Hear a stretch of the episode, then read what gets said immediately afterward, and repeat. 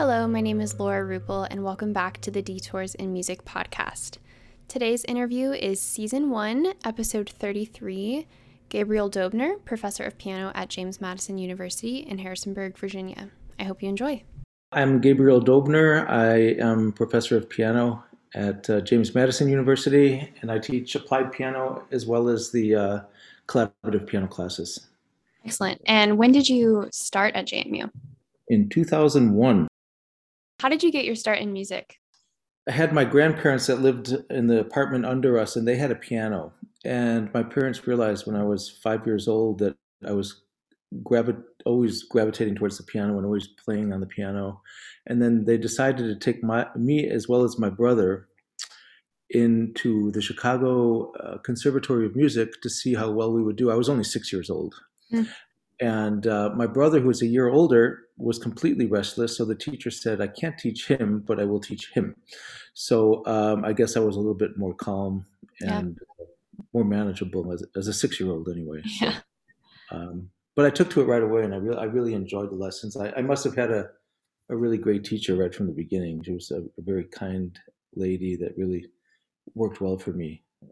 You know, Did you ever study an instrument outside of piano? Yes, I played flute for three weeks. Okay. As a wind player yourself, what, what bothered me, uh, I never got over having a, kind of a dizzy feeling when I played. So obviously, I was doing something wrong. Maybe.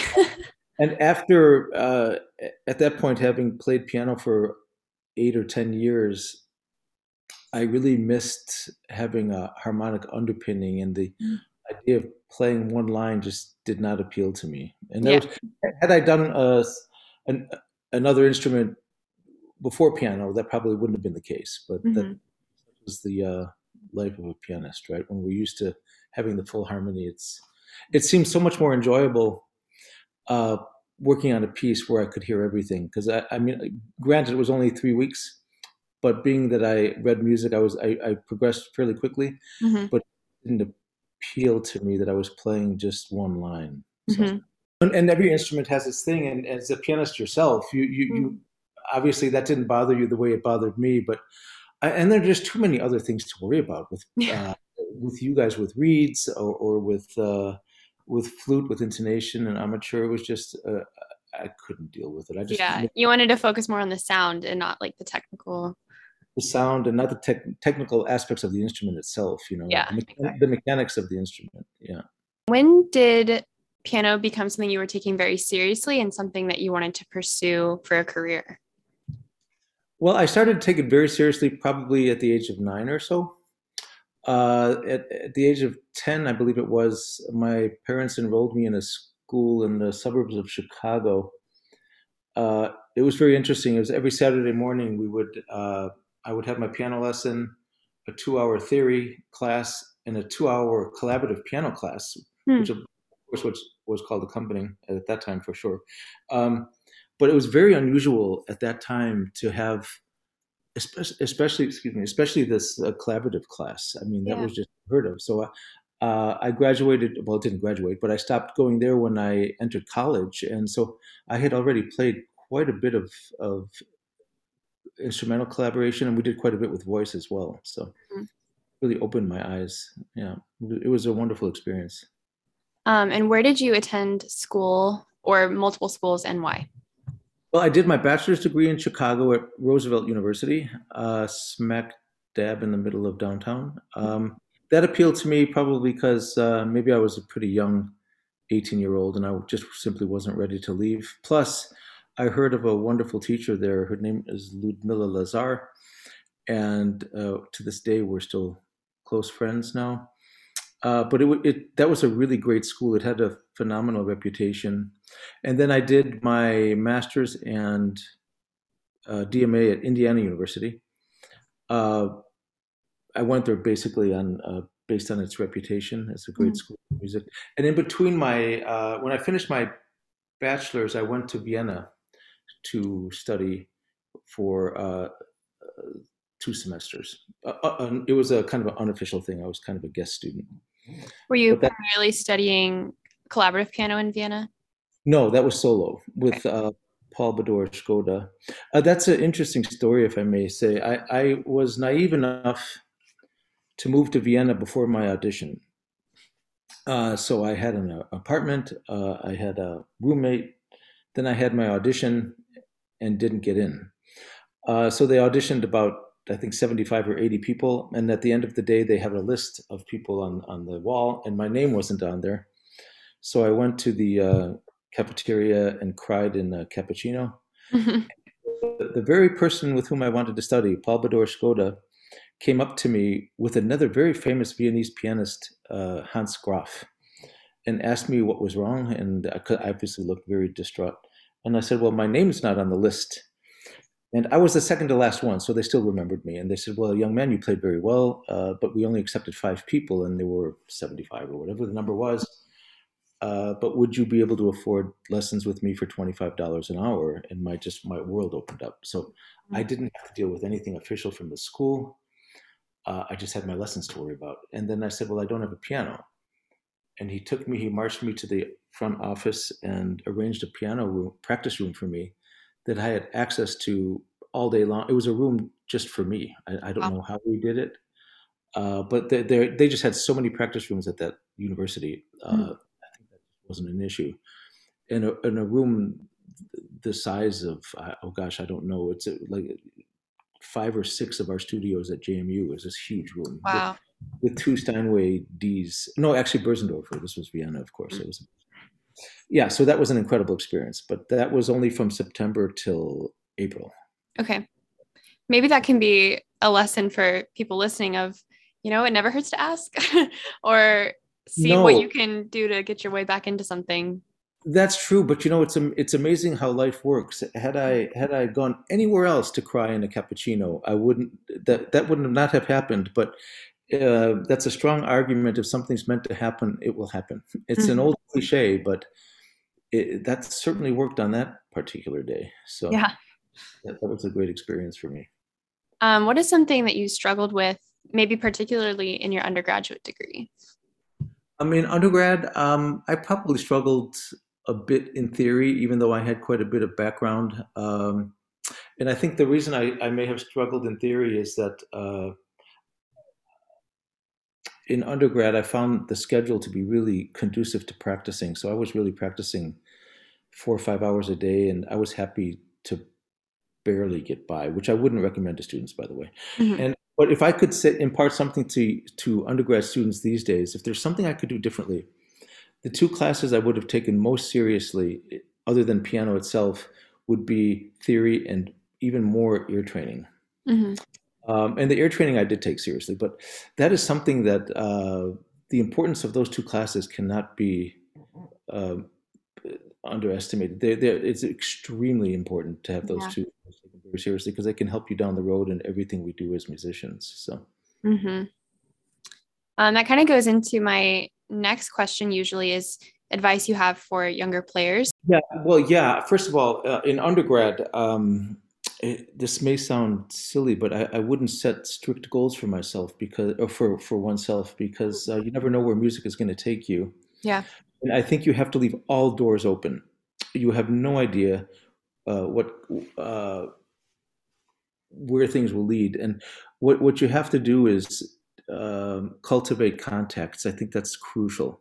Mm-hmm. You have to establish a rapport with your teacher, because as you know, in, in, in our field, our our relationship with our mentors or our teachers is very unique. It's one on one.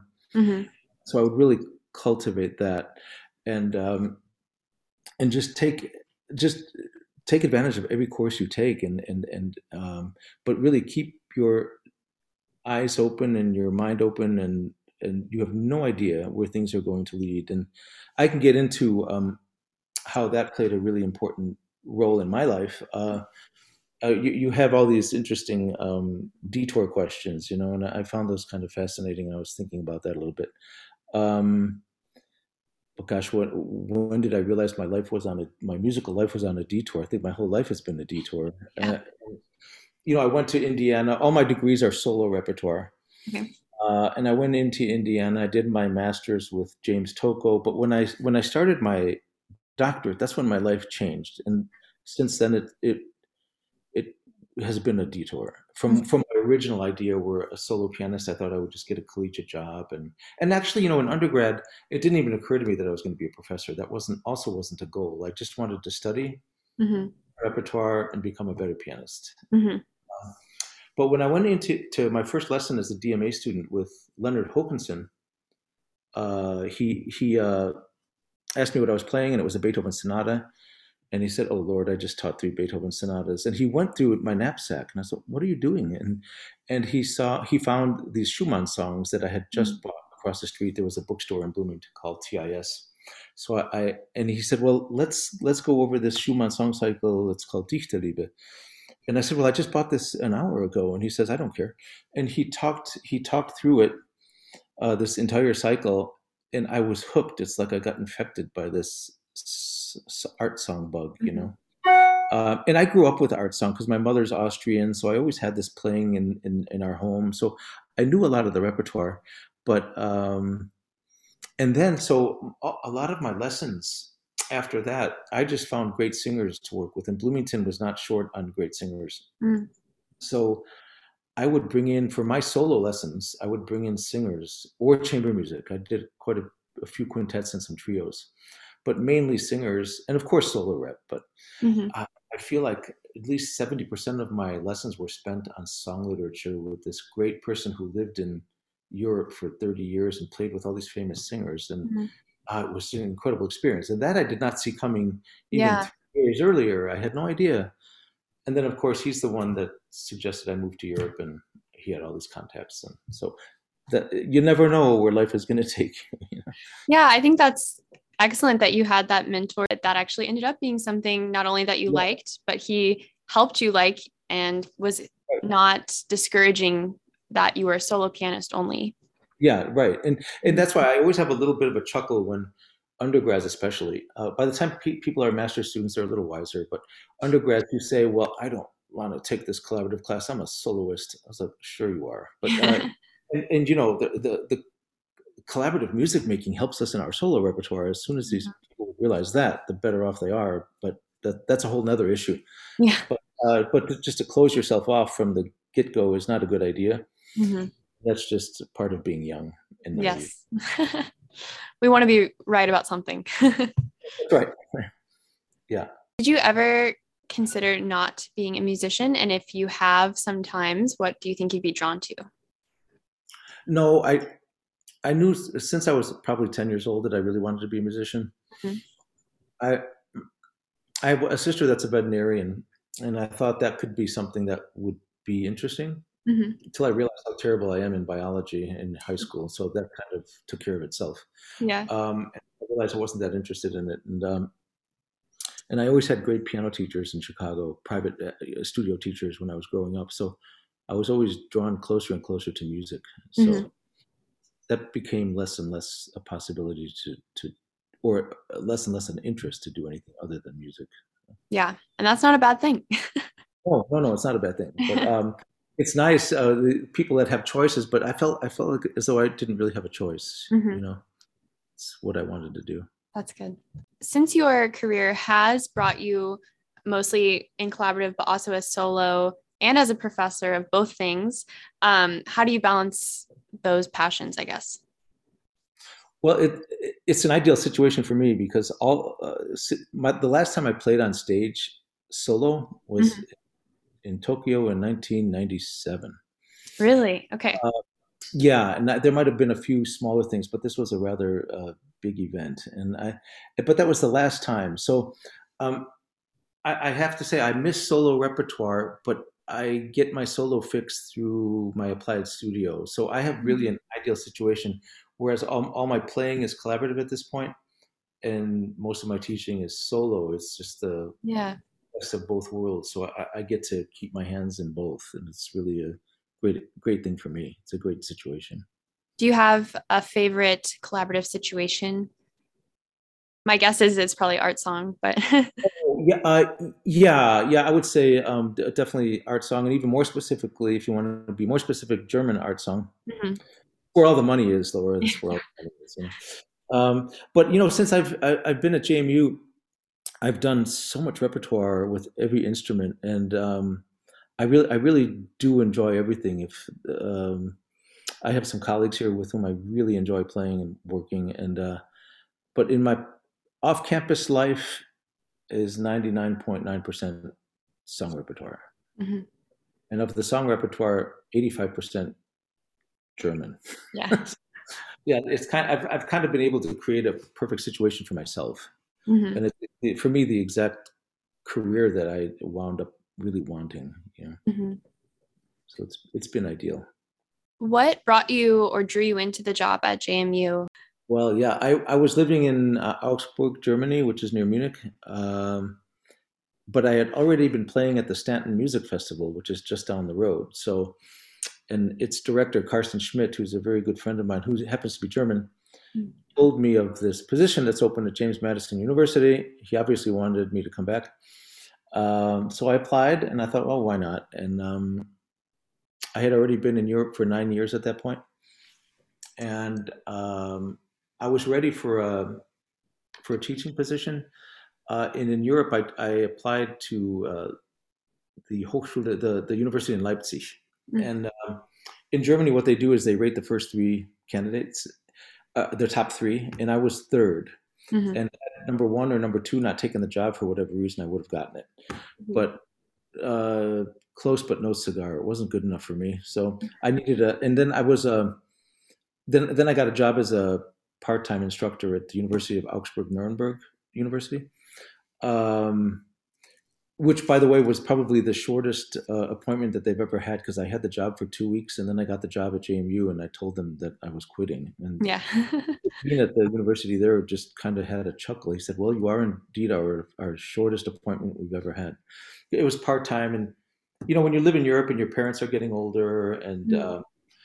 uh, the the thing is, I felt as though I had made uh, serious contacts in Europe and I knew if I came back to the states, I would still be playing in Europe regularly, yeah. mm-hmm. and that's the case. So um, again, even with my professional life, I have the best of both worlds because I've I've managed to uh, uh, keep my concert activity going in Europe, and I'm lucky enough to have uh, one one German tenor in particular, Gerhard Siegel, who's been at the Met since 2004 and I'm his exclusive pianist. He doesn't do a lot of Lieder concerts, but or song repertoire, but mm-hmm. we do anywhere between three and seven concerts a year, and mm-hmm. it's great. So, yeah. and then JMU, and then I really, I, when I came to JMU to audition, I knew I loved the area. It's a beautiful area, as you know, mm-hmm. and um, and I was quite taken with the school. I thought it was really great, and there's this professor, I think his name is Dr. Rupel. and we somehow hit it off right away. And um, he made me feel, I don't know, kind of felt like home right away. So I'm sure he'll appreciate hearing that. He'll say, "That's not what I was trying to do." he didn't scare me away. He tried, but he didn't work. what are some of your current goals for maybe repertoire you would like to play soon, or for the field of music, or your studio specifically? Well, uh, for my studio, um, I have a, a, quite a number of, of grad students, and my goal is to, uh, well, first of all, get them out of here with a DMA degree would be great. Mm-hmm. It's, a struggle, but it's it it, it can be done. Um, and it's just to expose them to as much great repertoire as possible, and to um, and uh, yeah, my goal for the for the studio is just to to create the highest level as I can, which is the the goal for for each of us, I'm sure. Mm-hmm. Um, and in doing this with, in my studio, I, even with the DMA students, uh, my goal is to uh, kind of uh, introduce them into the joy of collaborative playing. And what I, have I've started one cor- new course here since I've been here, and probably in around 2010 or 2008, I've been doing every other year a course on German Lieder. It's a seminar, so it's a performance class, and they all seem to really enjoy that quite a bit. Mm-hmm. Um, and then for my my uh, off-campus career, yeah, I mean, to me, it's just uh, to play and record as much as I can. Uh, I'm not the biggest fan of recording, but my tenor likes to record, so we do quite a bit. Uh, but it's just, I, I, just love performing this repertoire. It's just, mm-hmm. it's, uh, I don't know if I can. Uh, one of your one of the quotes that you had listed was I think Yeah. it was, was it Schumann that said that uh, the job of the artist is to uh, breathe light into the to the darkness of of I think that was Schumann.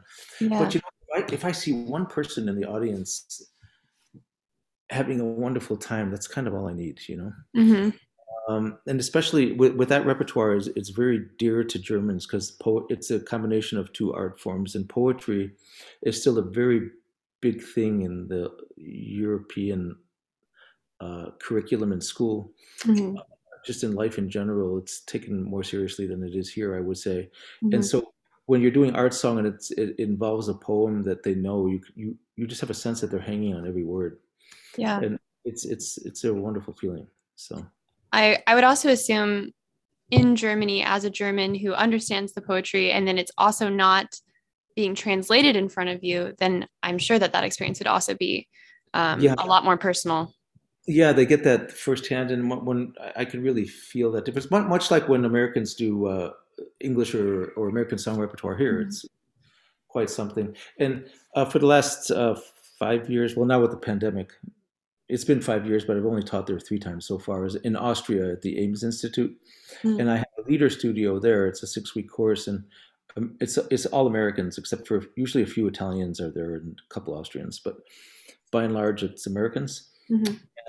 Well, the the thing that the singers say is that they notice in the concerts uh, how incredible it is to sing in German with an audience that's not looking at a translation, like you said. Yeah. Yeah. They're they're really hanging on every word, and what that does is that makes them really even. Uh, they know that they have to deliver really clear diction hmm and have real intent in what they're saying and understanding in what they're saying. hmm It's an eye opener for them. Yeah. There's no hiding. There's no hiding. No. The big thing for me is, is to really um, not shut yourself off and please leave yourself open to to opportunities and to possibilities because you really have no idea. Yeah. I had no idea in my undergrad. I had no aspirations to be a professor. I had no idea. I had certainly, if someone told me I was going to spend ten years in Europe, I would have told them that they were crazy. Um, I had, did not see that coming hmm um, and that that's been uh, probably the most beneficial thing for me in my in my musical life hmm and this all happened you never know the importance of the people you meet in, in your in your career Yeah. and none, none of this would have happened had i not met leonard hokanson in bloomington in 1988 or so Mhm. uh, and if that didn't happen i would have just gone the typical solo piano route uh, and I, I, found something that i'm uh, at least I like to think I'm particularly good at. So, um, and I, I found a, a niche for myself, and that's what we all have to do: is find out what what appeals to us the most, hmm then pursue that. But Yeah. and uh, you know, I think you we all go through life. When you're 21, you think you're old. When you're 25, you think you're old. But when I can I can tell you when you're 61, you do think you're old, and you are old. But i- if I could just go back to undergrad and kick myself every time I said I'm I'm old, and it, it- don't do that because Yeah. you're not. It's like I can't learn something new.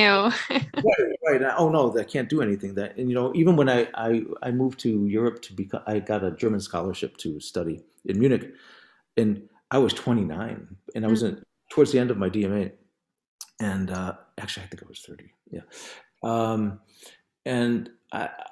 It was a kind of an embarrassing age for me at that point to be, Mm. especially in Europe. The students, there were some students that old, but um, uh, but that was an invaluable experience, and Mhm. uh, I met some incredible singers. And uh, I don't know how much you are into in, into singers. Prob- I I don't know, but there's this one famous, super famous uh, tenor, Jonas Kaufmann, who's the biggest name out there now, and he was in my in my studio, in my leaders, in my song studio, where where I was when I was studying in Munich, and he's not the only now famous singer that Yeah. was part of that. There, are three or four, and uh, it was just um, an incredible experience for me. But then again, none of this would have happened had I not met Leonard Hokanson. So Yeah. And I'm sure you've been that teacher for some of your students you've had.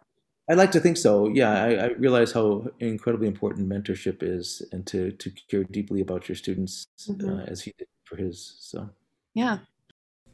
I hope you all enjoyed that as much as I did. First of all, I wanted to just mention the full quote by Robert Schumann that was mentioned, which is to send light into the darkness of men's hearts. Such is the duty of the artist. One of the great things about the podcast's first season was that I was interviewing people and professors that I knew very well and got to learn more of their story and things that don't come up in class time. And lately, for the past two years, now that I've not been focusing on the first season of JMU musicians, is I'm learning everything for the first time and I don't have a basis of knowledge about someone. And so it was very special to go back to Professor Dobner, and he is someone I met when I was three years old. So um, it was very cool to learn more about his background and speak to him as a musician and as someone in the same field. As always, the best way to keep up with the podcast is through our social media accounts, and feel free to reach out if there's ever a guest you are just dying to hear on the podcast. Thank you for listening.